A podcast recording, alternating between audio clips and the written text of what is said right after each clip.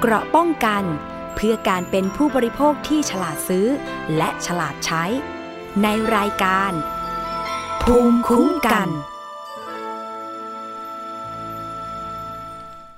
วัสดีค่ะคุณผู้ฟังคะขอต้อนรับเข้าสู่รายการภูมิคุ้มกันรายการเพื่อผู้บริโภคนะคะ วันนี้อยู่กับดิฉันชนาทิพไพรพงศ์ค่ะ รับฟังกันผ่านเว็บไซต์ www.thaipbspodcast.com นะคะ แล้วก็รวมไปถึงแอปพลิเคชัน Thai PBS Podcast ค่ะ และนอกจากนั้นนะคะ สามารถรับฟังผ่านแอปพลิเคชัน iOS นะคะ หรือว่าจะเป็น Android SoundCloud แล้วก็ Spotify ถ้าเกิดว่าคุณ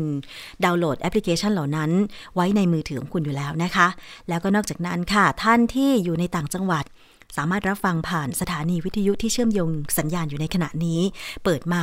รับฟังกันได้ รายการภูมิคุ้มกันเป็นรายการเพื่อผู้บริโภคนะคะ คือเราทุกคนเนี่ยเป็นผู้บริโภค หลายคนอาจจะ นึกไม่ถึง ว่าตั้งแต่เกิดจนตายเนี่ยเราบริโภคทั้งนั้นเลยนะคะ ตื่นมาก็หิวข้าวนะคะต้องหาหุงหาอาหารกินกันนะคะหรือเจ็บป่วยไม่สบายก็ต้องเข้ารับบริการสถานพยาบาลก็ต้องจ่ายเงินเสียเงินไปอีกเช่นเดียวกัน เพราะฉะนั้นทุกเรื่องเกี่ยวข้องกับผู้บริโภคหมดเลยนะคะ มาดูกันซิว่า เรื่องไหนเป็นอย่างไร แล้วก็ความเป็นธรรมอยู่ตรงไหน ซึ่งจริง ๆ แล้วเนี่ยในฝั่งของผู้ประกอบการเองเขาก็ประกอบธุรกิจในแบบที่เขาก็อยากจะประสบความสำเร็จใช่ไหมคะ แต่บนพื้นฐานของการประสบความสำเร็จนั้นเนี่ย มันก็ต้องเป็นธรรมกับผู้ซื้อหรือผู้บริโภคด้วยเช่นเดียวกันค่ะ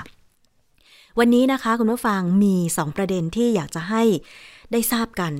เกี่ยวกับเรื่องของหยุดเศรษฐกิจผูกขาด และอำนาจเหนือตลาด ในธุรกิจการค้าไทย และอีกเรื่องหนึ่งนะคะ เป็นข่าวดีของผู้บริโภคค่ะที่สำนักงานปลัดสำนักนายกรัฐมนตรีประกาศ รับจดแจ้งองค์กรผู้บริโภคได้ครบ 150องค์กรแล้วซึ่งหมายความว่าจะสามารถเข้าชื่อกันเพื่อจัดตั้งสภาองค์กรผู้บริโภคได้ ประโยชน์จะเป็นอย่างไร เดี๋ยวติดตามรับฟังกันนะคะคุณผู้ฟัง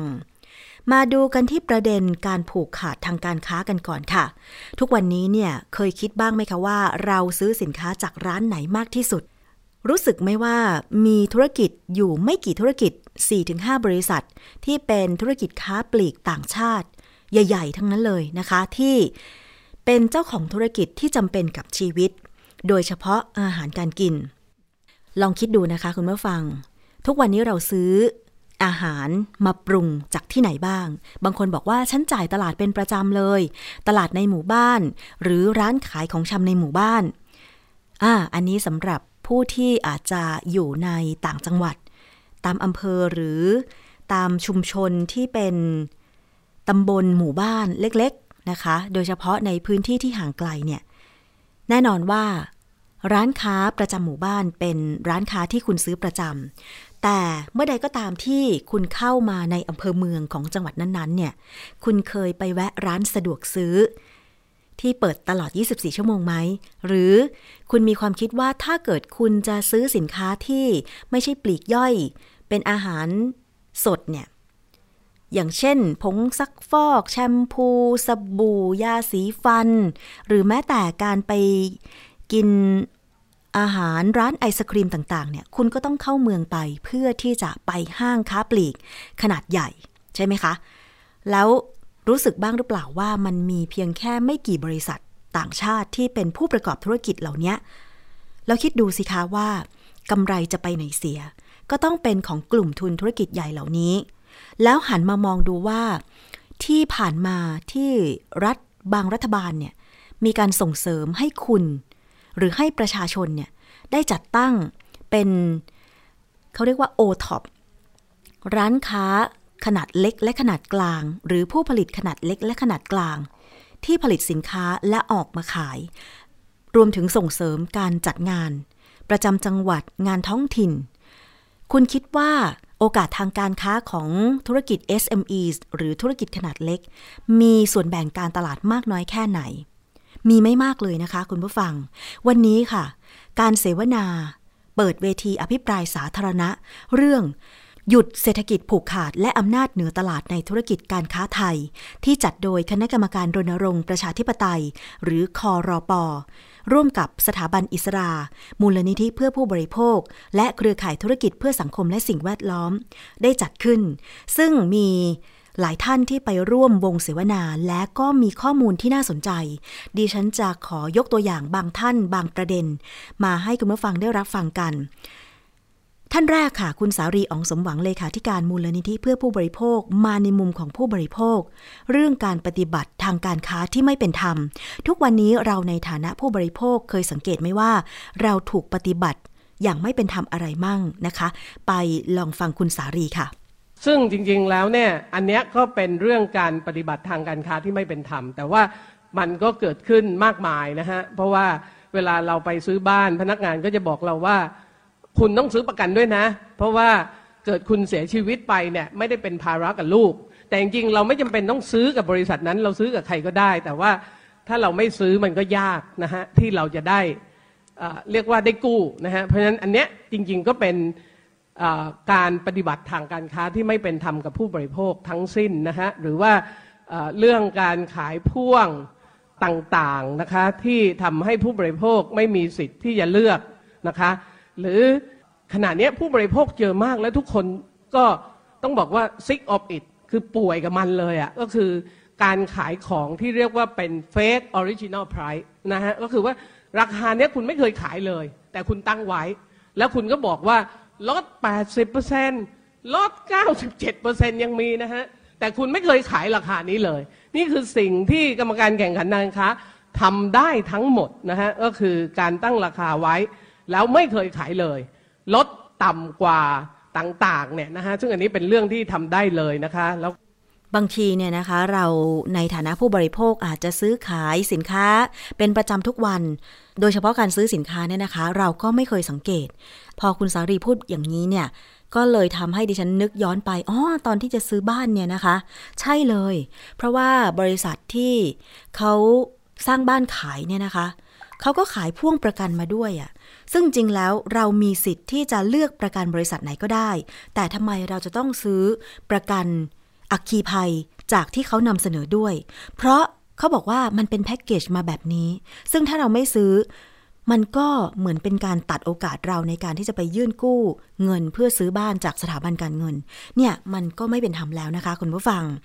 ทีนี้มาดูงานวิจัยกันบ้าง งานวิจัยอะไรบ้างที่เกี่ยวข้องกับการผูกขาดทางการค้า น่าสนใจมากเลยค่ะว่า ประเทศไทยเราเนี่ยจริง ๆ แล้วมันมีการผูกขาดทางการค้ามายาวนานมาก ทุนนิยมที่บอกว่ามันมีทุนกลุ่มทุนขนาดใหญ่เนี่ยได้ผลประโยชน์ไม่กี่กลุ่มธุรกิจ ต้องมาฟังทางด้านของนักวิจัยค่ะ รองศาสตราจารย์ ดร วิวัฒชัยอัฐากร ซึ่งท่านเป็นนักวิชาการเศรษฐศาสตร์ จากสถาบันบัณฑิตพัฒนาบริหารศาสตร์ มานำเสนองานวิจัยที่เกี่ยวข้องกับการผูกขาดทางการค้าไปฟังกันค่ะ ในฐานะนักวิชาการผมขอนำเอาผลงานวิจัยมายืนยันประเทศไทยวันนี้ ตกอยู่ในหลุมดำการผูกขาดทางเศรษฐกิจยังไง เพราะวิชาการนี่มันต้องแข่งขันกันทางวิจัย แล้วก็โต้แย้งกันไปกันมา ผมยังอยากเอาวิจัยเนื้อๆมาเลย ทั้งที่ผมทำและนักวิชาการท่านอื่นทั้งระดับโลกระดับประเทศนะครับ ท่านหลายครับ การวิจัยเศรษฐกิจผูกขาดและอำนาจเหนือตลาดในเศรษฐกิจประเทศไทยเนี่ย มีหลักฐานทางวิชาการเป็นที่ประจักษ์ชัดเจน ว่าส่งผลกระทบสำคัญหลายด้านอย่างมีนัยยะสำคัญยิ่ง ได้แก่ผลกระทบต่อผู้บริโภคต่อประชาชนไทยทั่วประเทศ ต่อวิสาหกิจขนาดกลางขนาดย่อม SME ต่อเศรษฐกิจชุมชนเศรษฐกิจท้องถิ่น ต่อการทุจริตคอร์รัปชันที่ดาดดื่นฝังลึกในเมืองไทย ในโครงสร้างอำนาจเศรษฐกิจการเมืองสังคมไทย ต่อแบบแผนการกระจายรายได้ นับวันยิ่งเหลื่อมล้ำยิ่งรวยกระจุก จนกระจายยิ่งขึ้นในประเทศไทยแห่งนี้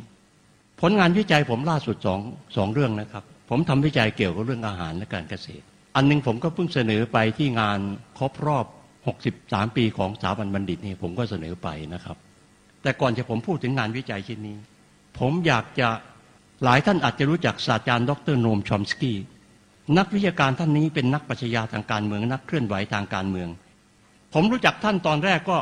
ตอนหลังเหตุการณ์ 6 ตุลาคม 2519 ประเทศไทยที่เกิดวิกฤต ท่านชอมสกี้เนี่ยก็เขียนถึงเมืองไทย ท่านเขียนถึงอินโดจีนนะครับ แต่หนังสือล่าสุดที่ท่านตีพิมพ์เมื่อปี 2016 เนี่ย ท่านชี้ไว้ชัดเจนครับว่า การเติบโตของภาคบรรษัทเอกชนขนาดใหญ่ ในระดับโลกนำมาซึ่งการกระจุกตัวและการรวมศูนย์อำนาจผูกขาด ในเศรษฐกิจทรัพยากรจำเป็นพื้นฐานที่สำคัญสำหรับมนุษย์ ซึ่งภายใต้พี่มหาบริษัทระดับโลกก็คือ global mega corporation สินะครับ แล้วท่านชี้เห็นว่า ด้วยเหตุดังนั้นทำให้บรรษัทข้ามชาติยักษ์ใหญ่ทรงอิทธิพลทรงอำนาจสามารถครอบครองโลก ไว้ในมือมีอำนาจผูกขาด และอิทธิพลเหนือรัฐทั้งหลาย เหนือเศรษฐกิจโลกาภิวัตน์สร้างความเหลื่อมล้ำทางกิจสุดๆ ยกตัวอย่างสิสหรัฐอเมริกา ท่านเคยได้ยินไหมคำว่าหนึ่งต่อเก้าสิบเก้าคนแค่หนึ่งเปอร์เซ็นของประชากรอเมริกานะครอบครอง รายได้ทรัพย์สินทั้งในรูปที่เป็นกายภาพและในรูปเงินทองนี่มากเลย สังคมหนึ่งต่อเก้าสิบเก้าดังนั้นครับ ศูนย์กลางทุนนิยมโลกอเมริกาเนี่ยมันก็ชัดเจนยืนยันแล้วครับว่า ระบบเสรีนิยมใหม่มันล้มเหลวอย่างสิ้นเชิง หันมาดูวิจัยผมสองเรื่องนะครับ ผมวิจัยเรื่องเกษตรและอาหาร งานวิจัยเนี่ยผมเพิ่งเสนอเมื่อไม่กี่สัปดาห์นี้ในโอกาสครบรอบของสถาบันบัณฑิตพัฒนาศาสตร์นะครับ เรื่องแรกเนี่ย ผมศึกษาเกษตรแปลงใหญ่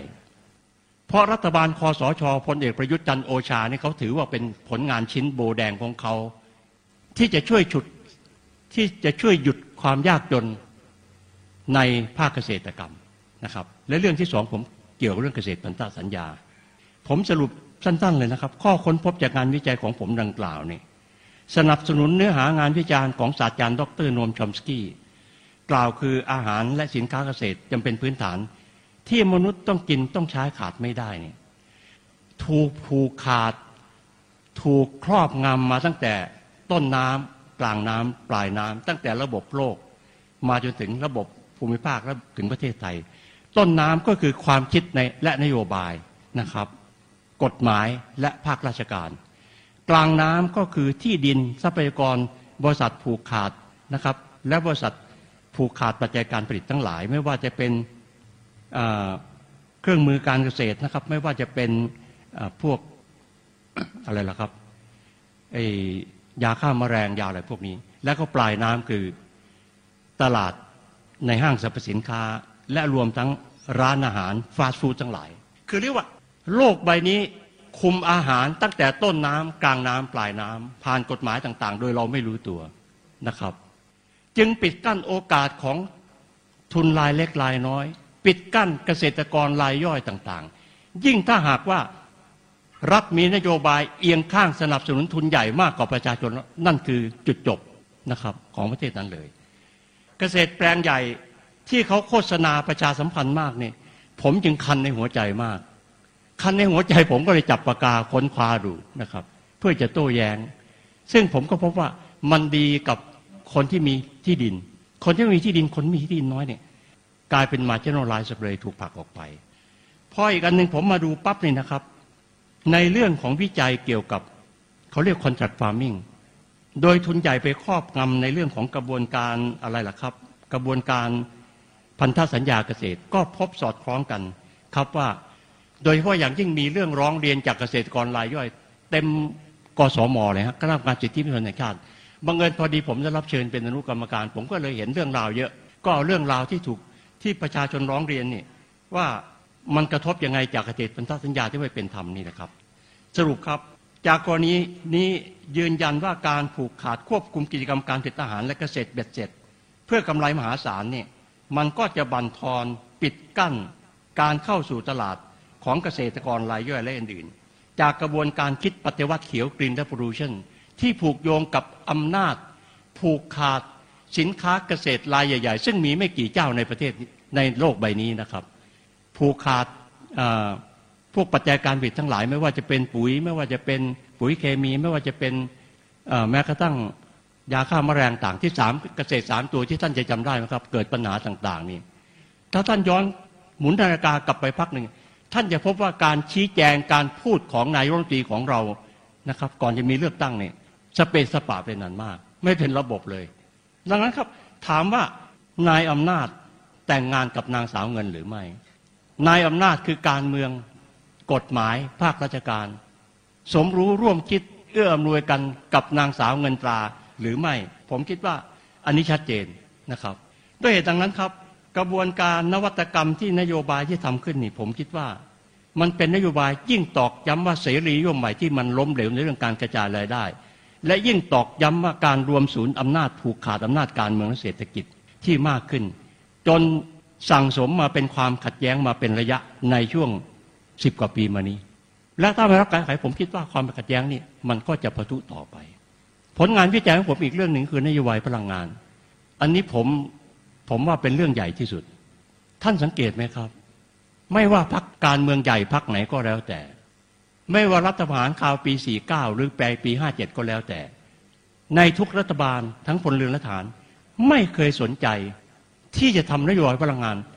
เพื่อให้เกิดประโยชน์สูงสุดกับประชาชนอย่างแท้จริง ท่านดูให้ดีนะครับว่า เรื่องนี้เป็นหัวใจถ้ามันแก้ได้เนี่ยเรื่องต่างๆจะคลี่คลายไปเยอะ เพราะเรื่องพลังงานมันเป็นต้นทุนค่าขนส่ง ต้นทุน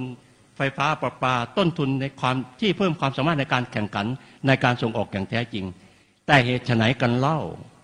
นโยบายเหล่านี้ไม่ถูกขับเคลื่อนออกมาอย่างแท้จริง ค่ะ บางทีงานวิจัยเรื่องการผูกขาดทางการค้าที่นำเสนอโดยรองศาสตราจารย์ ดร วิวัฒชัย อัฏฐากร นักวิชาการด้านเศรษฐศาสตร์จากสถาบันบัณฑิตพัฒนาบริหารศาสตร์หรือนิดา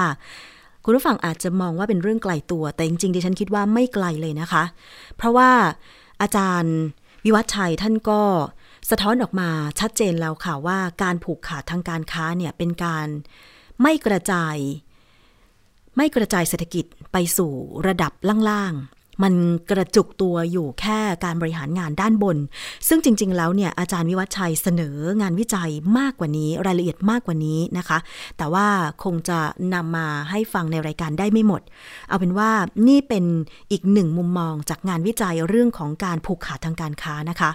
เพราะฉะนั้นอย่างเราๆท่านๆ ผู้บริโภคตาดำๆเนี่ยจะทำยังไงดีล่ะ ก็ในเมื่อเศรษฐกิจของเรามันขึ้นอยู่กับกลุ่มทุน ไม่กี่กลุ่มที่ อาจจะมีโอกาสในการที่จะขยายตลาด ขยายร้านค้า แล้วก็ผูกขาดตั้งแต่ต้นทางยันปลายทาง เช่น เรื่องของเศรษฐกิจ การเกษตร คุณผู้ฟัง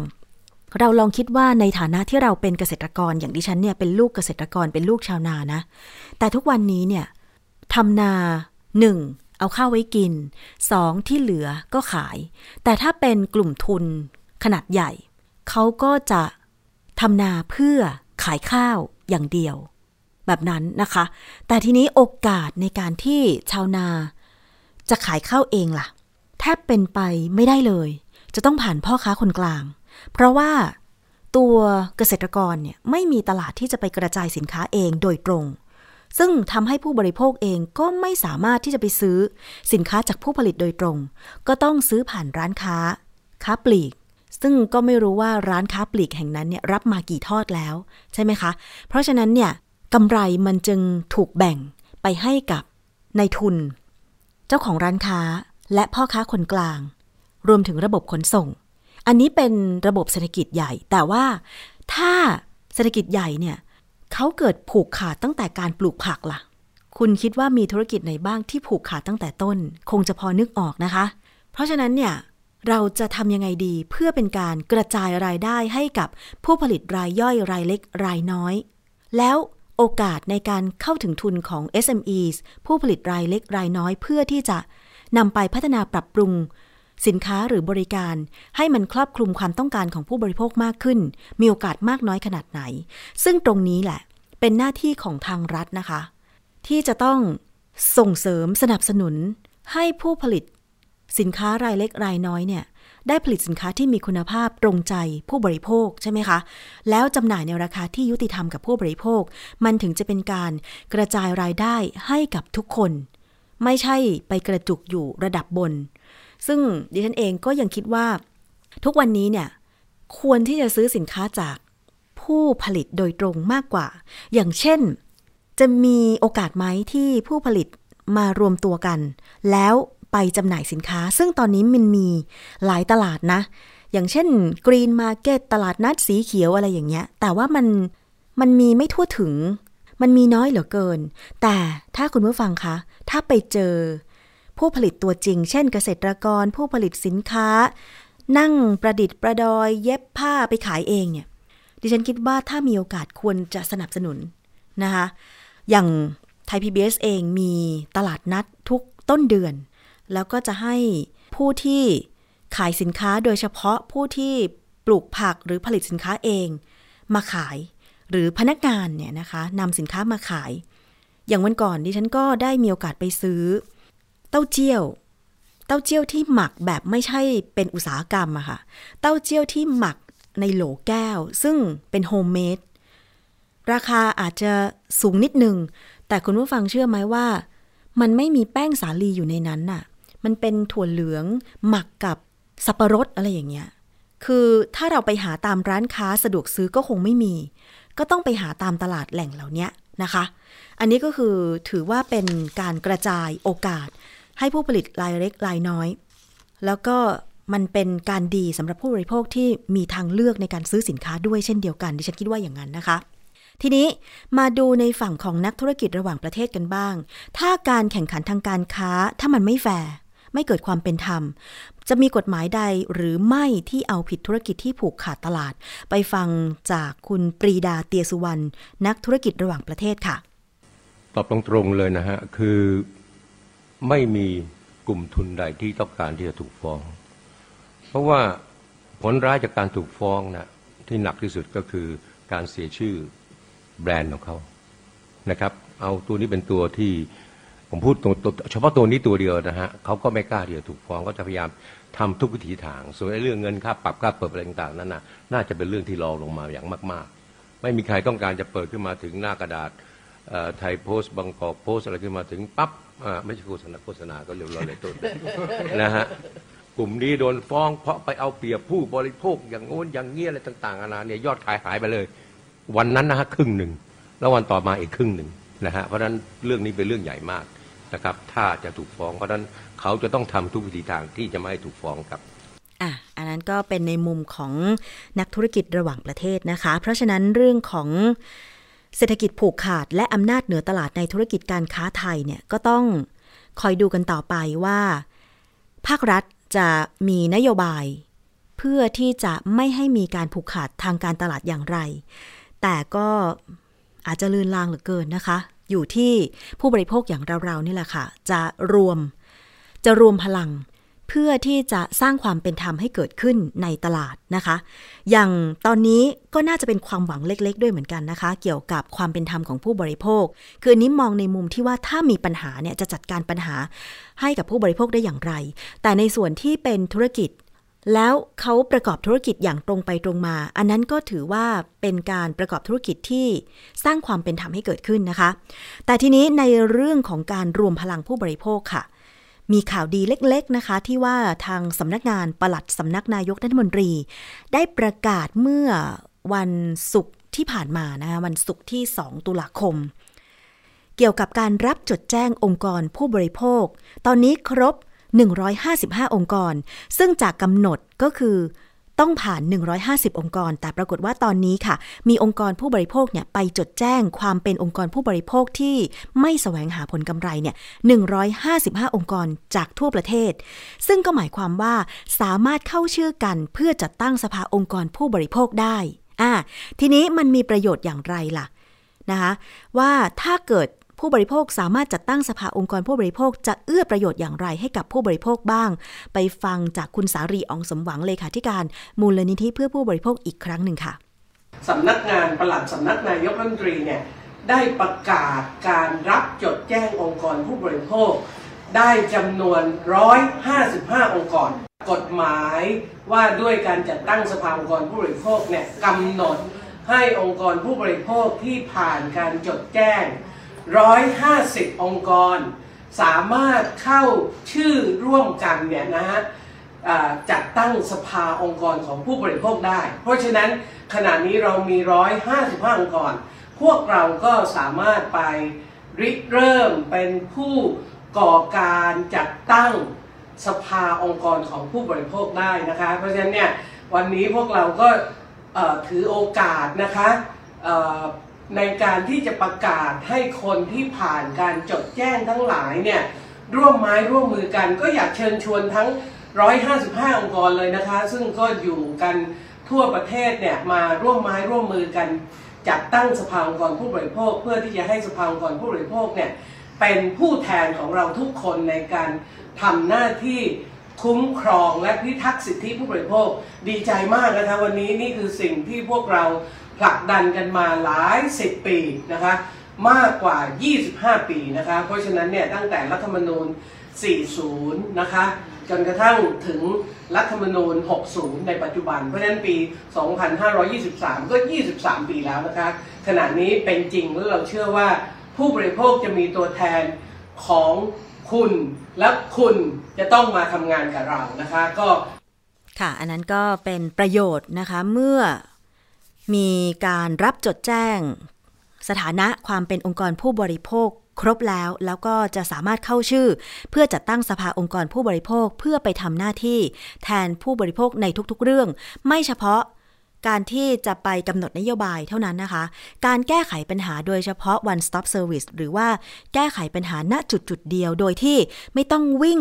ไปยังหน่วยงานต่างๆ ซึ่งมีเยอะมากนะคะ อย่างปัจจุบันเนี้ย ถ้าเวลาผู้บริโภคจะร้องเรียนสักเรื่องหนึ่งเนี่ย บางทีมันเกี่ยวข้องกับหน่วยงานเยอะมากนะ อย่างตำรวจบกปคบนะคะ ก็คือตำรวจคุ้มครองผู้บริโภคนะคะ คืออันเนี้ยก็จะแยกไปอีกว่า สามารถที่จะร้องเรียนได้ที่หมายเลขโทรศัพท์ 1135 อย่างเงี้ย แล้วก็ต้องไปร้องเรียนที่สำนักงานคณะกรรมการคุ้มครองผู้บริโภค หรือสคบออีก ในฐานะหน่วยงานของรัฐที่ทำหน้าที่แก้ไขปัญหาผู้บริโภคเนี่ยนะคะ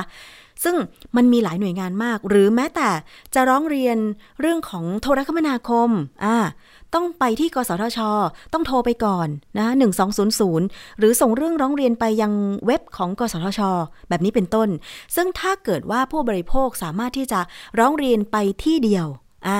แล้วก็สามารถแก้ไขปัญหาเช่น ให้ข้อมูลกับเจ้าหน้าที่ได้ เจ้าหน้าที่สามารถที่จะแนะนำได้ว่า คุณจะฟ้องร้องเรื่องคดีแบบนี้ได้อย่างไร หรือว่าจะเป็นผู้ที่พาผู้บริโภคที่มีปัญหาเนี่ยนะคะ ไปขึ้นศาลได้อะไรอย่างเงี้ยมันมันถือว่าเป็นเรื่องดีมากที่จะอำนวยความสะดวกให้กับผู้บริโภค เพราะดิฉันเชื่อแน่ว่าหลายคนก็อาจจะไม่รู้สิทธิ์ของตัวเองนะคะอะอันนี้ก็คือเรื่องของการ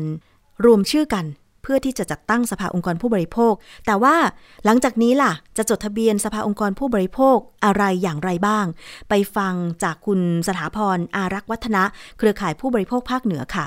ดิฉันอยากจะเห็นเพื่อนๆทุกภาคเลยนะคะจริงๆ150 องค์กรนี่เป็นแค่องค์กรริเริ่มของการจัดตั้งสภาผู้บริโภค เรายังอยากเห็นองค์กรผู้บริโภคที่อยู่ในระดับจังหวัดนะคะที่ผ่านเกณฑ์ได้ผ่านการรับรองของสำนักปลัดสำนักนายกนะคะ แล้วมาช่วยกันทำงานทำเรื่องราวดีๆ ให้เกิดขึ้น ดิฉันหวังว่าวันนี้จะเป็นหน้าประวัติศาสตร์ที่สำคัญค่ะ อีกไม่กี่วันนะคะ เราจะรวมตัวกัน 155 องค์กรนะคะ ไปที่สำนักปลัดสำนักนายกนะคะ เพื่อไปเตรียมการจดแจ้งค่ะ แล้วก็ขึ้นทะเบียนเป็นสภาองค์กรของผู้บริโภคนะคะ ต้องบอกว่าขอบคุณสำนักปลัดค่ะ ที่เห็นความตั้งใจ และดิฉันหวังว่าสำนักปลัดจะเป็นแนวร่วมที่ดีกับพวกเรานะคะ ในการช่วยสนับสนุนกฎหมายฉบับนี้ต่อไปค่ะ ค่ะนั่นคือเสียงของคุณสถาพรนะคะเครือข่ายผู้บริโภคภาคเหนือค่ะ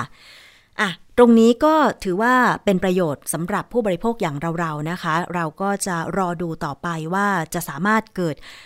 จะสามารถเกิดสภาองค์กรผู้บริโภคได้ในวันไหนนะคะ แต่ว่าปัญหาหนึ่งที่อาจจะยังคงมีอยู่ แล้วก็ยังไม่สามารถแก้ไขปัญหากันได้ แล้วนับวันจะยิ่ง มีปัญหาเพิ่มมากขึ้นนั่นก็คืออุบัติเหตุทางถนน แล้วถ้าอุบัติเหตุไปเกิดขึ้นกับรถรับส่งนักเรียนอันเนี้ยน่าสะเทือนใจ เพราะไปเกิดกับเด็กๆ แล้วเด็กที่เป็นผู้โดยสารบนรถนักเรียนเนี่ยก็ไม่รู้อีโนอีเนใช่ไหมคะ พ่อแม่ส่งมาเรียน พ่อแม่เสียเงิน ค่าเล่าเรียนรวมถึงค่ารถ แต่ว่ามาตรฐานความปลอดภัย มีน้อยหรือแทบไม่มีเลย อันนี้ก็น่าเศร้าใจมาก เพราะฉะนั้นทางเครือข่าย ที่รณรงค์ทางด้านรถโดยสารปลอดภัยจึงต้องทำงานอย่างต่อเนื่องนะคะ เพราะว่ามันเกิดอุบัติเหตุรถรับส่งนักเรียนกันอยู่ตลอด อย่างเมื่อวันที่ 30 กันยายนที่ผ่านมาเนี่ยนะคะ ก็เกิดอุบัติเหตุรถตู้รับส่งนักเรียนนะคะ เกิดชนกับรถยนต์อีกแล้วนะคะ บริเวณบ้านนาเวียงแกอำเภอเมืองจังหวัดมุกดาหารค่ะ ในเหตุการณ์นั้นเนี่ยมีผู้เสียชีวิตติดอยู่ในซากรถด้วยนะคะ แล้วมีนักเรียนได้รับบาดเจ็บจำนวนมากค่ะ ซึ่ง อุบัติเหตุที่เกิดขึ้นเนี่ยเป็นถนนบริเวณทางโค้งบ้านนาเวียงแก่นะคะสายมุกดาหารดอนตาล ซึ่งมีรถตู้รับส่งนักเรียนเนี่ยไปชนกับรถเก๋งนะคะแล้วเป็นลักษณะวิ่งไปแซงนะคะแล้วก็ข้ามไปชนอีกช่องฝั่งจราจรหนึ่งนะคะ แต่ว่านักเรียนเนี่ยได้รับบาดเจ็บจำนวนมากเลยทีเดียวค่ะ คุณผู้ฟัง อันเนี้ยก็ไม่อยากจะให้เกิดปัญหาซ้ำซากแบบนี้อีก แต่ทีนี้จะแก้ไขปัญหายังไงล่ะ มันต้องอยู่ที่ผู้ปกครอง อยู่ที่โรงเรียน ในการที่จะคัดเลือกรถรับส่งนักเรียน ถึงแม้ว่ากรณีที่เกิดที่มุกดาหารเนี่ย ดูลักษณะของที่เกิดเหตุแล้วก็เหตุการณ์แล้วเนี่ย ไม่ใช่ความผิดของรถตู้รับส่งนักเรียนนะคะ แต่ว่าถ้าไม่เกิดไปชนกับใครเลยจะดีไม่น้อย แล้วถ้าเกิดแบบนี้นักเรียนได้รับบาดเจ็บแบบนี้เนี่ย การชดเชยเยียวยา แก่ผู้บาดเจ็บเนี่ยนะคะ จะทันท่วงทีแล้วก็ครอบคลุมไหมนะคะ มีการเผยแพร่ข้อมูลเกี่ยวกับเรื่องของการเลือกรถรับส่งนักเรียนอย่างไรให้ปลอดภัย ซึ่งเป็นเอกสารที่เผยแพร่ที่เว็บไซต์ มูลนิธิเพื่อผู้บริโภคนะคะ ดิฉันจะขอนำมาเป็นข้อมูลให้คุณผู้ฟังได้ทราบกันอย่างคร่าวๆก็แล้วกัน เพราะว่าปัจจุบันนี้เนี่ยจำนวนรถ ที่วิ่งบนท้องถนนเพิ่มมากขึ้น แล้วก็อุบัติเหตุเพิ่มมากขึ้นด้วย โดยเฉพาะหน้าฝนแบบนี้ ฝนตกน้ำท่วมขังถนนลื่นนะคะ สังเกตว่าช่วงเสาร์อาทิตย์ที่ผ่านมาเนี่ย พอฝนตกโอ้ยอุบัติเหตุเยอะมาก ช่วงเช้าวันจันทร์แบบนี้ก็เหมือนกันนะคะ ดิฉันขับรถมาทำงานเนี่ยโอ้โห คุณผู้ฟัง ต้องระวังซ้ายขวาหน้าหลัง ยังไม่พอนะบางทีต้องแบบหูไวตาไวด้วยนะ รถมอเตอร์ไซค์ก็แบบ โหขับกันเร็ว เฉียวไปเฉียวมาอะไรอย่างเงี้ยนะคะ เพราะฉะนั้นเนี่ยถ้าเราระวังแล้วแต่คันอื่นไม่ระวังมันก็อาจจะก่อให้เกิดอุบัติเหตุได้ง่าย ๆ เหมือนกันนะคะ ทีนี้มาดูวิธีการเลือกรถรับส่งนักเรียนอย่างไรให้ปลอดภัยค่ะหนึ่งก็คือเลือกรถรับส่งนักเรียนที่ถูกกฎหมายค่ะ ด้วยปัจจุบันนะคะ กรมการขนส่งทางบกอนุญาตให้รถยนต์นั่งส่วนบุคคลที่มีที่นั่ง เกิน 7 คนแต่ไม่เกิน 12 คน หรือตัวย่อก็คือ รอเรือยอยักษ์ 2 ก็คือรถกระบะที่มีที่นั่งสองแถว หรือรถตู้โดยสาร มาจดทะเบียนใช้เป็นรถรับส่งนักเรียนได้นะคะ กรณีเป็นรถตู้โดยสารต้องเป็นรถที่มีป้ายทะเบียนสีขาว ตัวหนังสือและตัวเลขสีฟ้า จัดวางที่นั่งเป็นแถวตอนตามความกว้างของตัวรถเท่านั้น ก็คือไม่ให้เป็น2แถว3แถวนะคะ ก็คือต้องเป็น 12 13 ที่นั่งตามเบาะที่นั่งของรถตู้นะคะ กรณีที่เป็นรถกระบะที่มีลักษณะที่เป็นที่นั่งสองแถว ต้องเป็นรถที่มีป้ายทะเบียนสีขาว ตัวหนังสือและตัวเลขสีฟ้า หากมีทางขึ้นลงอยู่ด้านท้ายรถ ต้องปรับปรุงตัวรถให้มีประตูและที่กั้น กันนักเรียนไม่ให้ตกจากตัวรถ โดยที่นั่งท้ายรถไม่ควรต่อเติม ยื่นเกินขอบท้ายรถ เพราะอาจจะทำให้เด็กตกจากตัวรถได้นะคะ อันนี้ก็คือ การอนุโลมให้นำรถกระบะมาเป็นรถรับส่งนักเรียน แต่ก็ต้องมีอุปกรณ์ความปลอดภัยอย่างที่ว่ามานี้นะคะ รถรับส่งนักเรียนที่มาวิ่งรับส่งนักเรียนเนี่ยนะคะ ต้องผ่านการรับรองจากโรงเรียน โดยต้องได้รับหลักฐานการรับรองจากโรงเรียน เพื่อนำหลักฐานการรับรองไปยื่น พร้อมเอกสารอื่น ๆ ต่อสำนักงานขนส่งจังหวัด ที่โรงเรียนตั้งอยู่ในเขตพื้นที่ เพื่อตรวจสภาพรถ และขอจดทะเบียน เป็นรถรับส่งนักเรียน ซึ่งจะได้รับอนุญาตให้ใช้รถครั้งละ 1 ภาคการศึกษาเท่านั้น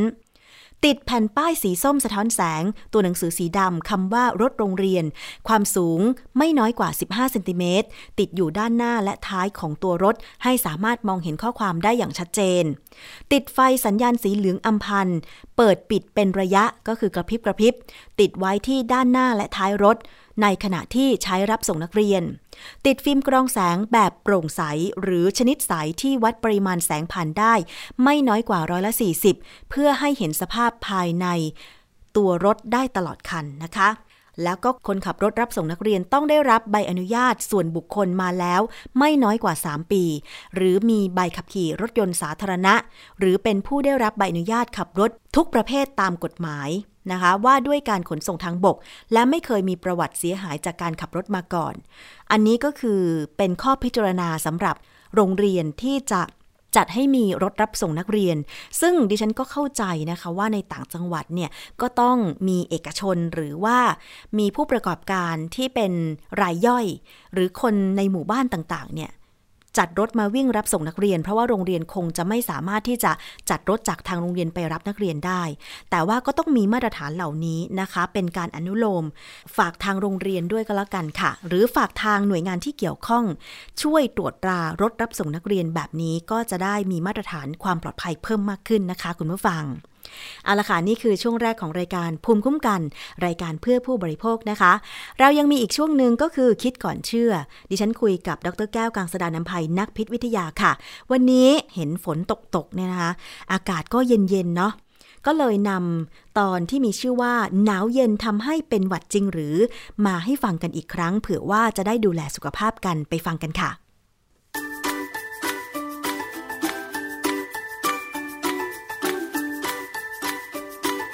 ช่วง คิดก่อนเชื่อเ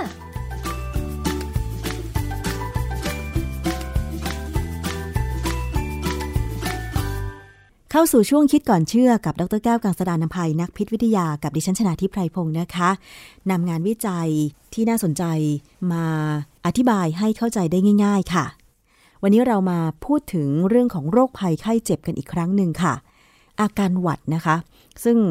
ถ้าเกิดว่าเรา มีความสุ่มเสี่ยงที่จะป่วยเป็นหวัดอย่างเช่น ตากฝนนะคะ หรือว่าอากาศเปลี่ยนแปลงแบบเนี้ยหลายคนก็มักจะมีอาการนะคะ เรื่องของสภาพอากาศร้อนหนาวเย็นเนี่ยนะคะ อะไรที่เป็นปัจจัยบ้างว่า ถ้าเกิดสภาพอากาศที่เปลี่ยนแปลง อย่างใดอย่างหนึ่งเนี่ยมันจะทำให้เราเสี่ยงกับการป่วยเป็นหวัดเนี่ยค่ะอาจารย์ ครับคืออย่างนี้เพื่อนผมที่เป็นเภสัชกรนะเขาก็บอกว่าจริง ๆ เนี่ย อาชีพเขาเนี่ยไม่ได้อยากให้มีคนป่วย แต่ถ้าคนแข็งแรงหมดเขาก็ขายยาไม่ได้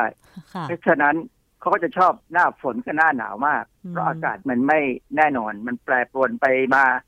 คนเนี่ย พออากาศมันแปรปรวนเนี่ยก็มักจะเป็นหวัดเขาก็ขายยาแก้หวัดได้ อันนี้เป็นเป็นเพื่อนที่เป็นเภสัชกรเขาพูดเล่นๆเนี่ยนะฮะพอมากลางปีเนี่ย ช่วงโควิดนี่แหละ ก็ได้เห็นว่าเวลาพอเขาเปิดเทอม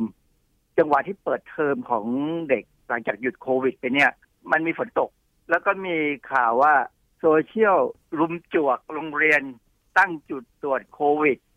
-19 ก่อนเข้าโรงเรียนในวันเปิดเทอมวันแรก โดยปล่อยให้เด็กนักเรียนหลายคนยืนออรอแถวยาวเหยียดท่ามกลางสายฝนกระหน่ำโดยไม่มีล่ม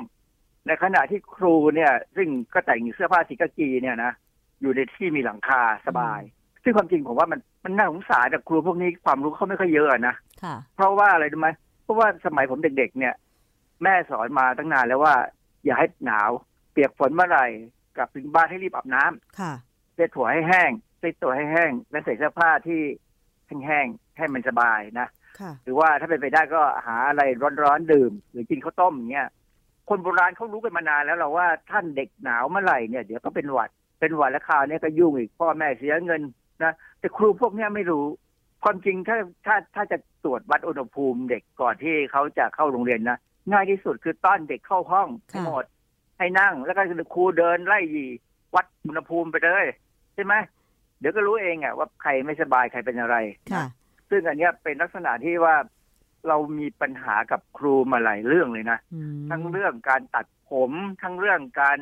จะทำอะไรต่ออะไรกับเด็กเนี่ยนะ มันมันแย่กว่าสมัยผมนะ ความจริงผมนึกว่าครูสมัยนี้จะดีกว่าสมัยผมเยอะครูสมัยผมเนี่ยดุดุแต่ก็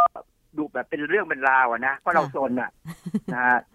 คราวนี้ก็เลยมานั่งสนใจว่า เออทำไมการหนาวสั่นถึงทำให้เป็นหวัดก็มีผมสงสัยมานานแล้วล่ะ แต่ว่าเราก็ความที่เราเชื่อว่ามันใช่ก็เลยไม่ได้ค้นหาข้อมูล ก็เลยย้อนกลับไปหาข้อมูลว่า ไอ้หนาวสั่นเนี่ยมันทำให้เป็นหวัดไหมก็ปรากฏว่าไปเจอข้อมูลเก่าๆเก่าเป็นเวลาห้าหกสิบปี ที่เขาศึกษา เขาศึกษาอันหนึ่งเขาทดลองเอาเชื้อไข้หวัด เชื้อไข้หวัดก็คือไวรัสไข้หวัดใหญ่นะนะเอาหยอดเข้าไปในจมูกอาสาสมัคร 44 คนอาสาสมัครพวกนี้เขาตรวจแล้วว่าไม่มีแอนติบอดีของไข้หวัดใหญ่ทำไมเขาถึงสามารถทำอย่างนี้ได้ก็เพราะว่าสมัยโบราณเนี่ยห้าหกสิบปีก่อนเนี่ย เรายังไม่มียังไม่มีข้อกำหนดจริยธรรมในการทดลองในมนุษย์ จะทำยังไงก็ได้ สมัยก่อนนะ ถ้าเป็นสมัยนี้ทำยากแล้วล่ะไม่ได้หรอกนะฮะ พอเอาเชื้อไข้หวัดใหญ่เนี่ยใส่ไปในจมูกของอาสาสมัครแล้วเนี่ยเขาก็ให้อาสาสมัครเนี่ย ไปรับความหนาวเย็น คือให้อยู่ในห้องอุณหภูมิ 4 องศา แถมมีอ่างน้ำอุณหภูมิ 32 องศาเซลเซียสด้วย 32 องศาเซลเซียสนี่มันเป็นน้ำร้อนอุณเหหรอภูมิ ยังไม่ร้อนนี่ค่ะน้ำร้อนาจาย์เออเขาจะให้สลับน้ำร้อนน้ำเย็นในบทความที่ชื่อเรื่อง exposure to cold environment and rhinovirus common cold failure to demonstrate effect ตีพิมพ์ในวารสาร New England Journal of Medicine ปี 1968 ค่ะ 52 ปีมาแล้วนะ คือศึกษาเนี่ยก็พยายามทำหลายอย่างอะนะ แต่ศึกษาทดลองไปทดลองมาก็ไม่สามารถแสดงให้เห็นได้ว่า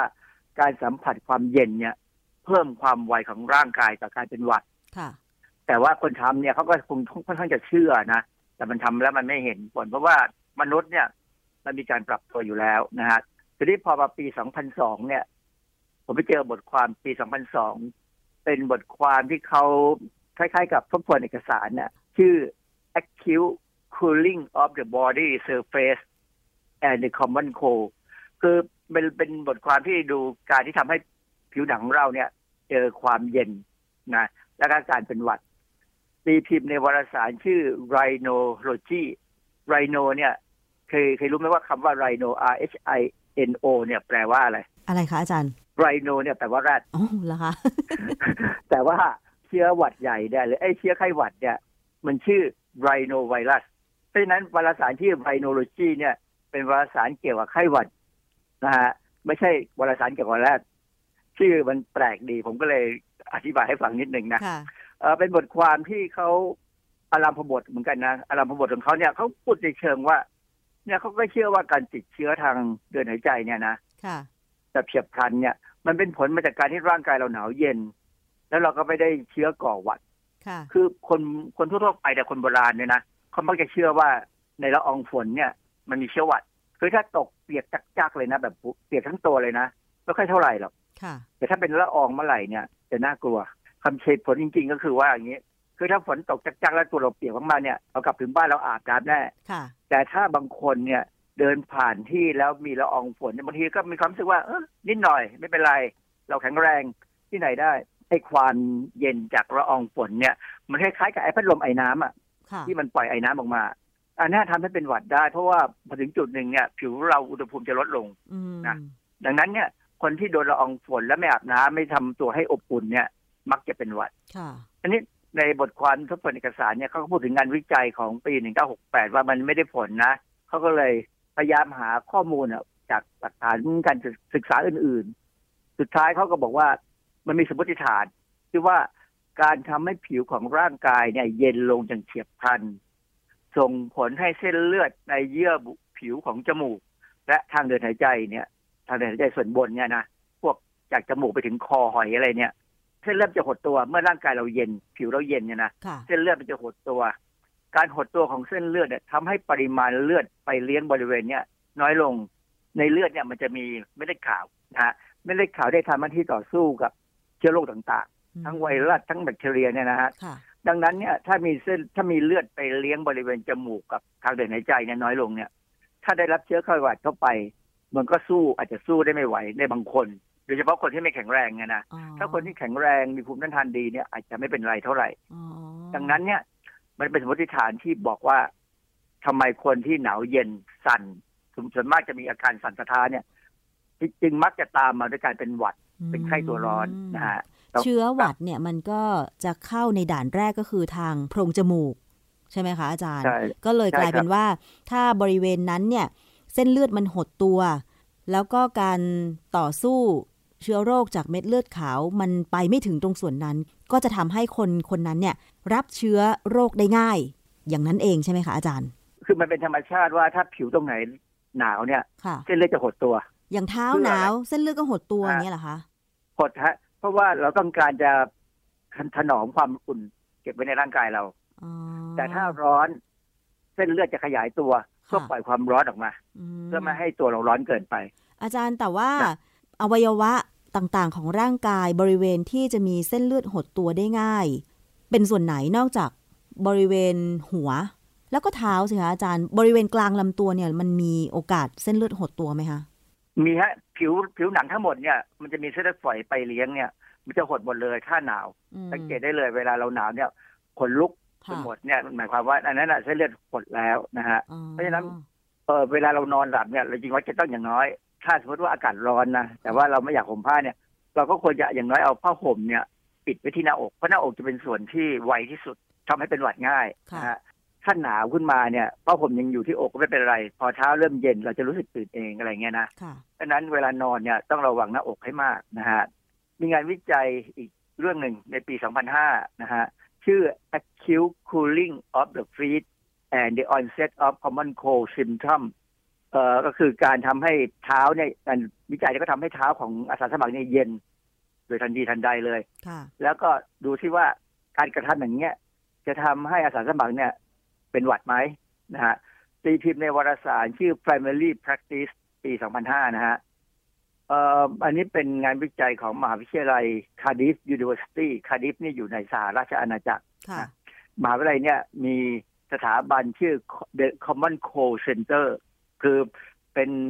เป็นผู้เชี่ยวชาญเรื่องนี้เลยนะ Common Cold นี่ก็คือหวัดธรรมดานะฮะค่ะเขาก็เอานักศึกษามา90คน แล้วก็จับให้แช่เท้าเปล่าเนี่ยให้ใส่ไม่ใส่ถุงเท้าเนี่ยเท้าเท้าเปล่าๆเนี่ย ลงไปในอ่างน้ำเย็น อุณหภูมิ10องศาเซลเซียสนาน20นาที แล้วก็มีการเติมน้ำแข็งด้วยนะเพื่อรักษาอุณหภูมิไว้ให้คงที่90คนนี่เท้าเย็น และมีอีก90คน ซึ่งนั่งสบายๆค่ะ ไม่ต้องแช่เท้านะฮะผลการศึกษาพบว่า 90 คนที่ถูกทำให้เท้าเย็นเนี่ย 13 คนเป็นหวัดภายใน 4-5 วันอืมในขณะที่กลุ่มควบคุมที่นั่งสบายๆเนี่ย มีแค่ 5 คนค่ะที่เป็นหวัด มันก็ดูไม่ต่างกันเท่าไหร่นะ 13 กับ 5 แต่ถ้าดูทางสถิติแล้วเนี่ย มันต่างกันแน่ค่ะนะฮะเพราะฉะนั้นมันก็เริ่มจะมองเห็นแล้วว่า ถ้าเท้าเย็นก็จะอาจจะเป็นหวัดมคือเมื่อสมัยก่อนผมตอนที่ยังไม่ สูงอายุไม่สูงวัยเนี่ยไม่สวเนี่ยนะเท้าผมผมก็นอนเนี่ย ผมต้องนอนถุงผ้าอยู่แล้ว บางครั้งเนี่ยผ้าห่มมันหลุดเท้าก็เย็น แล้วผมก็เป็นหวัดง่ายค่ะสุดท้ายตอนหลังผมจับประเด็นได้ว่าอ๋อผมไมเกรน ผมเป็นหวัดเนี่ยเพราะเท้าเย็น ผมใส่ถุงเท้าอยู่บ้านทั้งวัน ดีขึ้นเลย ผมเป็นคนเท้าเย็นมีลูกศิษย์ผมคนหนึ่งเนี่ยเขามีอาการเท้าเย็นแล้วก็มาถามผมว่าเขาผิดปกติไหมค่ะผมก็เลยพยายามหาข้อมูลมาก็พบว่าคนเราที่เท้าเย็นได้ วิธีแก้ปัญหาคือใส่ถุงเท้า นะเท้าก็จะไม่มีปัญหา และอาการที่เป็นโรคต่างๆ ที่บางทีเกิดขึ้นแปลกๆเนี่ยก็จะหายไปค่ะลูกศิษย์ผมเขาก็ทำตามแล้วเขาก็บอกว่ามันได้ผลนะผมก็เลยลองทำตามเขาเนี่ย ผมก็ได้ผลไมเกรนก็มาน้อยลง และตอนกลางคืนกลางกลางคืนเนี่ย นอนหลับแล้วหลังๆเนี่ยไม่เคยเป็นหวัดค่ะนะฮะเพราะว่าเท้าเราจะอุ่นตลอดเวลา ถึงตอนนี้ปัจจุบันผมใส่ตลอดเวลาเลยอือฮึนะฮะค่ะ อาจารย์การที่เราจะมีสภาพร่างกาย มือเย็นเท้าเย็นหรือตัวเย็นเนี่ยก็แสดงว่าสภาพอากาศรอบตัวเรามันก็ต้องเย็นลงด้วย ใช่ไหมคะ ทีนี้คือสภาพอากาศเนี่ยนอกจากมันสัมผัสผิวกายเราเนี่ยค่ะเวลาเราหายใจเอาอากาศเย็นๆอะไรเข้าไปเนี่ยเวลาเราหายใจเอาอากาศเย็นๆในช่วงอย่างเช่น หน้าหนาวอย่างภาคเหนือเนี่ยหน้าหนาวมันจะหนาวมากอย่างสมัยก่อนที่ฉันเป็นเด็กเนี่ยนะคะ อุณหภูมิเลขตัวเดียวบ้าง เลขสองตัวที่ไม่เกิน 15 องศาบ้างอย่างเงี้ย มันมีผลไหมการหายใจเอาอากาศเย็นเข้าไปเนี่ยค่ะอาจารย์ มันมันต้องมีผลแหละ เพราะว่าเวลาเราสมมติตอนตอนที่ผมอยู่ที่อเมริกาเนี่ยนะหิมะลงเนี่ยมันหนาวอยู่แล้วค่ะเวลาเราเดินฝ่าหิมะไปเนี่ยพอเข้าตึกเข้าไปในตึกเนี่ย ถึงมันจะมีฮีตเตอร์มีความอุ่นเนี่ยนะคนส่วนใหญ่เนี่ย จะเดินไปซื้อกาแฟซื้อช็อกโกแลตร้อนเนี่ย ดื่ม เพื่อช่วยให้ระบบทางเดินหายใจข้างบนทั้งปากทั้งจมูกเนี่ยมันติดต่อกันเนี่ยให้มันอุ่นขึ้น อันนี้เป็นการแก้ปัญหาโดยที่ผมก็ไม่แน่ใจว่าเขารู้เหตุผลไหมแต่ว่าเขารู้ว่ามันดีอะนะฮะค่ะเออมันมีบทความวิจัยอีกอันหนึ่งเขาทบทวนเอกสารเขาบอกว่าเออบทความชื่อ exposure to cold and acute upper respiratory tract infection ค่ะก็เกี่ยวเป็นบทความที่แปลเกี่ยวกับเรื่องของการเจอความเย็นของทางเดินหายใจเนี่ยนะค่ะแล้วก็การติดโรคเนี่ยตีพิมพ์ในวารสารไอวารสารแรดเนี่ยไ h โนโลจีปี 2015 เนี่ยนะฮะ เออเขาบอกว่าอุบัติการเจ็บปวดของทางเดินหายใจตอนบนเนี่ยเนื่องจากไวรัสเนี่ยมันมีความสัมพันธ์โดยตรงกับอุณหภูมิที่หนาวตามฤดูกาลอืมเราสังเกตใช่ไหมว่า หน้าหนาวเนี่ย คนไม่สบายไอ้เจ้าโควิด -19 มันก็มาหน้าหนาวค่ะแล้วนี่ถ้ามันยังยาวไปถึงหน้าหนาวอย่างเงี้ยน่าดูแน่เลยนะอืมเพราะว่าตอนช่วงหน้าหนาวเนี่ย อย่างที่บอกแล้วว่า ระบบภูมิต้านทานเราจะแย่ลงนะฮะ เออในการทบทวนเอกสารเนี่ยเขาเขาพบว่าอากาศเย็นที่หายใจเข้าไปทำให้จมูกและทางเดินหายใจส่วนบนเย็น การดื่มกินเครื่องดื่มและอาหารเย็นๆก็ทำให้ปากและทางเดิน อาหารส่วนบนเย็นลง จะสังเกตว่ามีบางคนนะอย่างที่ได้ออกกำลังกายเหนื่อยๆร้อนๆเนี่ยค่ะแล้วดื่มน้ำเย็นไม่ไปมากๆ เนี่ยอ่าฮะไม่สบายเลยอ๋อเหรอมันก็เป็นไปได้นะที่ว่างานวิจัยเนี่ยไอ้ไอ้ข้อมูลพวกเนี้ยมันน่าจะเป็นเรื่องจริงนะฮะค่ะแต่อย่างไรก็ตามเนี่ย จะเอางานวิจัยที่มันจะบอกตรงๆเลยว่า ถ้าหนาวเย็นทางเดินหายใจหนาวเย็นที่จมูก หรือว่ากินอะไรเย็นๆแล้วจะไม่สบายเนี่ย มันยังไม่ชัดเจนขนาดนั้นเพราะอะไร เพราะว่ามนุษย์เนี่ยมันต่างกันค่ะนะมันมันยากมากที่จะทำให้เหมือนกับสัตว์ทดลอง สัตว์ทดลองเนี่ยเวลาเราทดลองเนี่ย เราจะเลือกสัตว์ที่มีอะไรเหมือนกันเกือบหมดเลยอืมแทบจะว่าเป็นตัวเดียวแต่แยกเป็นหลาย ๆ ตัวค่ะนะเพราะฉะนั้นผลออกมาเนี่ย มันจะไปในทำนองเดียวกันหมด แต่มนุษย์เนี่ยมีความหลากหลายทางพันธุกรรม บางคนทนมาก บางคนทนน้อย อย่างผมเนี่ยเป็นคนที่ไวกับสภาวะภูมิอากาศมากเลย ผมค่ะถึงที่ต้องพยายามไม่โดนร้อนโดนเย็นทันทีทันใดอืมถ้าโดนอย่างนั้นเนี่ยผมมีโอกาสไมเกรนมาก ค่ะ อย่างเพื่อนดิฉันคนหนึ่งค่ะอาจารย์ เธอมีความเชื่อว่า การดื่มน้ำเย็นจะทำให้จะทำให้เลือดเย็นหรืออะไรสักอย่างเนี่ยอาจารย์เออดื่มน้ำเย็นแล้วมันเลือดมันไม่เย็นหรอกค่ะอย่างนี้ เวลาน้ำมันผ่านไปถึงคอเนี่ยพอมันจะลงไปทางเดินอาหารเนี่ย เรามีระบบมันมีกล้ามเนื้ออยู่ชุดหนึ่งที่สามารถจะปรับอุณหภูมิของน้ำจากเย็นสัก20องศาเนี่ย ให้กลายไปขึ้นไปถึงประมาณ37องศาได้ ให้เท่าอุณหภูมิร่างกายเลย ตรงขนาดนั้นเนี่ยเราถึงรู้สึกเย็น อืมเพราะว่าเราเราต้องเสียความร้อน จากร่างกายเนี่ยตรงบริเวณนั้นน่ะ ไปทำให้น้ำเนี่ยอุ่นขึ้นอือฮึเราก็เลยรู้สึกเย็นอ๋อนะค่ะฮะไม่เกี่ยวกับว่าเพราะฉะนั้นเนี่ยดื่มน้ำเย็นแล้วจะเจ็บคอหรือไม่สบายอย่างนี้หรือเปล่าก็เจ็บคะอาจารย์ มีสิทธิ์เจ็บเลยเพราะว่าเราเสียความร้อนแล้วมันเกิดการหดตัวของกล้ามเนื้อของอะไรก็ตามเนี่ย ดังนั้นเนี่ยบางคนก็ถึงดื่มน้ำเย็นไม่ได้ค่ะแต่บางคนก็ดื่มได้ แต่จริงๆ แล้วเนี่ย เวลาเราร้อนมากๆ เนี่ย เราดื่มน้ำเย็นมันก็ชื่นใจใช่แต่ดื่มช้าค่ะๆอย่าทันทีทันใด เพราะว่าถ้าทันทีทันใดเนี่ย กล้ามเนื้อจะหดตัวแล้วจะมีปัญหาเลยอ๋อก็ขึ้นอยู่กับสภาพของแต่ละคนเหมือนที่อาจารย์บอกใช่ไหมคะว่า บางคนดื่มน้ำเย็นได้ไม่เป็นไร แต่บางคนดื่มน้ำเย็นไม่ได้ก็ต้องดื่มน้ำธรรมดาอุณหภูมิห้องหรือว่าน้ำอุ่นไปเลย อย่างนี้ใช่ไหมคะ ถึงจะมีความรู้สึกว่าสบายดี จริงๆ เนี่ยนะเขาแนะนำให้ดื่มน้ำอุ่นๆ น้ำชาอุ่นๆ อะไรพวกนี้ดีกว่า มันจะทำให้อุณหภูมิ ถ้ามันไม่ต่างกับอุณหภูมิร่างกายเท่าไหร่เนี่ย จะไม่เกิดปัญหาอ๋อแต่ว่าถ้าต่างกันมากๆเนี่ยก็ขึ้นกับความทนของแต่ละคนแล้วว่าจะทนความเย็นได้แค่ไหน เพราะฉะนั้นบางคนที่ชอบอมน้ำแข็งเนี่ยไม่ค่อยดีนะเหรอคะอย่างอุณหภูมิร่างกายของเราก็อยู่ที่ 36.5 ถึง 37.5 องศาเซลเซียสใช่ไหมคะอาจารย์ เพราะฉะนั้นถ้าดื่มน้ำในอุณหภูมิประมาณนี้ก็คือใกล้เคียงกับร่างกายของเราก็คือจะไม่มี มันจะใกล้เคียงแล้วก็ร่างกายไม่ได้รับความแตกต่างมากเท่าใดนัก จึงปรับตัวได้อย่างนี้เหรอคะอาจารย์ โดยทฤษฎีใช่ โดยทฤษฎีเป็นของดี แต่โดยปฏิบัติแล้ว มันร้อนอะ นั่นน่ะสิอาจารย์36.5ก็ปกติเนี่ย ถ้าน้ำอุณหภูมิห้อง เช่น ห้องนี้25องศา เพราะว่าเปิด air condition ไว้เนี่ย น้ำมันก็ต้อง25องศาถูกไหมอาจารย์ ใช่ครับ เพราะฉะนั้นมันก็ยังแค่ดื่มได้เฉยๆไม่ไม่ถึงกับสดชื่นใช่ไหมค่ะเราอาจจะต้องการประมาณสิบห้าหรือยี่สิบเนี้ยค่ะนะ อันนั้นจะความจริงมันก็รู้สึกดี แต่ความจริงมันเป็นความเสี่ยงค่ะถ้าเราดื่มได้เป็นจะเห็นบางคนเนี่ยเขาชอบหรือคนคนโบราณเนี่ย หรือคนสูงอายุบางคนเนี่ยเขาจะจิบน้ำอุ่นอยู่ตลอดเวลาค่ะหรือการจิบน้ำอุ่นเนี่ยทำให้ โดยเฉพาะคนที่ต้องพูดวิทยุเนี่ยนะเส้นเสียงอะไรเนี่ย มันจะปกติมันจะดีอ่าฮะแต่ถ้าใครพูดวิทยุหรือจัดรายการหรือว่าต้องใช้เสียงเนี่ยนะแล้วไปดื่มน้ำเย็นเนี่ยเส้นเสียงมันจะมีปัญหาทันทีเพ ราะฉะนั้นนักร้องนี่ที่เขาโบราณเนี่ยนะเขาจะไม่ดื่มของเย็นเลยค่ะ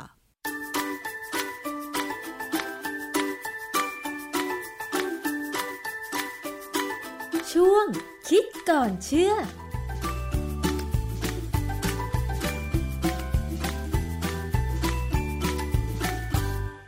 และนี่ก็คือช่วงคิดก่อนเชื่อกับดรแก้วกังสดานนภัยนักพิษวิทยานะคะ วันนี้รายการภูมิคุ้มกันรายการเพื่อผู้บริโภคหมดเวลาลงแล้วค่ะ ขอบคุณสำหรับการติดตามรับฟังทุกช่องทาง และทุกสถานีด้วยที่เชื่อมโยงสัญญาณนะคะ ดิฉันชนะทิพไพรพงศ์ต้องลาไปก่อน สวัสดีค่ะ ติดตามรายการได้ที่ www.thaipbspodcast.com แอปพลิเคชัน Thai PBS Podcast หรือฟังผ่านแอปพลิเคชัน Podcast ของ iOS Google Podcast Android Podbean SoundCloud และ Spotify ติดตามความเคลื่อนไหวของรายการและแสดงความคิดเห็น โดยกดถูกใจที่ facebook.com/thaipbspodcast